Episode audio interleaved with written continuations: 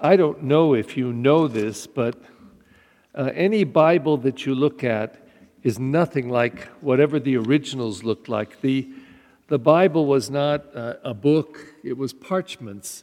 You know, when it says that Jesus went to the temple and they handed him a scroll and he unrolled the scroll and read from it, that's what the, the what became the Bible was a collection of all those scrolls. And, uh, and they, so it wasn't a book, and it certainly didn't have chapters and verses and titles like the story of the prodigal son or whatever. So all of those things were put into the text to make it easier to read it. So you could say, go to chapter 16, verse 4, and everybody could do that. But that's not how it was written. So when I read a passage like I, we read tonight, it's, it's kind of strange um, and, and I'm assuming, I don't know this, but it was on one scroll perhaps. But listen, Jesus just tells them they're on their way to Jerusalem. Right away, that's a code word for all Christians. Uh oh, what happened to Jerusalem? He died on the cross. So his whole journey is to get there. Somehow it seems that Jesus knew that his fate was going to be ugly because of what he was preaching. I mean, even in the first reading from Jeremiah, Jeremiah says, Do you replace good with evil? Here I came and preached to the people your word. I even defended them on, on their behalf. I begged you, God, to save them and help them, and they want to kill me. Eh, what is that about? You know, will people take the goodness of a person and then they return evil? But yeah, there's another example of it. So, anyway, in this passage, Jesus is saying that I'm, I'm going to end up in these terrible situation. And after saying that, you would think there would be a response like, "Oh my God, why Jesus?" And what? And this mother comes up almost as if Jesus hadn't even spoken, at least in the text as we have it, almost like he hadn't spoken and said, "I have a, I have a, a wish." So he said, "What is your wish?" And after he just said this, which was so profound. She said, Can my two sons sit at your right and left? Can I get them the highest place?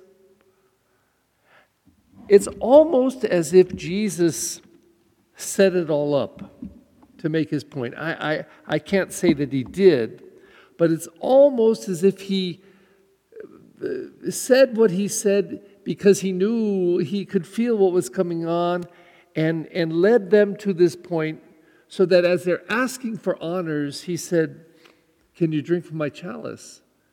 Oh, sure, we can. We can drink from your chalice. He said, Well, you will.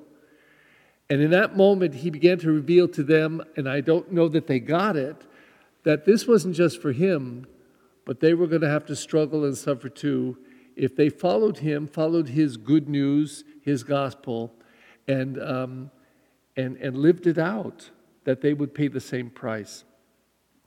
Now, when we read this, of course, the point is that we get it, that we're those disciples in that story tonight. You and I are called to love no matter what, no matter what.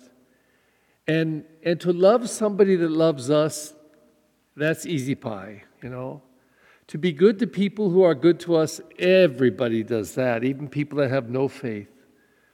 But to choose the words of Jesus to love those who hate us. We heard it this week. To pray for those who persecute us. Now, that's a gospel message that's completely different. And what a power that can have in a world. You know, I know I, know I keep mentioning it, but the Ukrainians, after all this is over, if it's over and they survive it, hopefully, you know, how will they feel towards Russia? And many of them have relatives in Russia. The two nations are kind of like cousins. How will they be? Well, if they listen to Jesus, they're going to pray for the Russians. They're going to bless them, not hate them. But who wouldn't hate them after they had done all that they had done? Could you imagine if somebody bombed our neighborhood right here?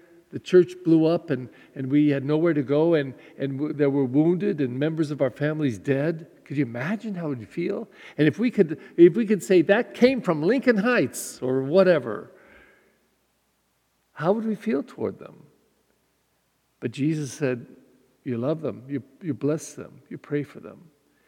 And why? I, I can only think two reasons. One is that most benefits us. We don't go down the hole of evil, we don't get sucked down to their level to, be haters. But the other is, if there's anything that's going to transform the world, it, is, it isn't hate. It just isn't hate, it's love.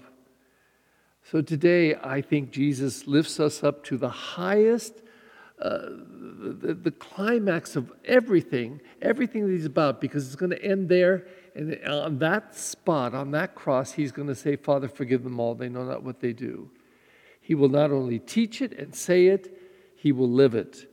And that's the call that we receive again tonight.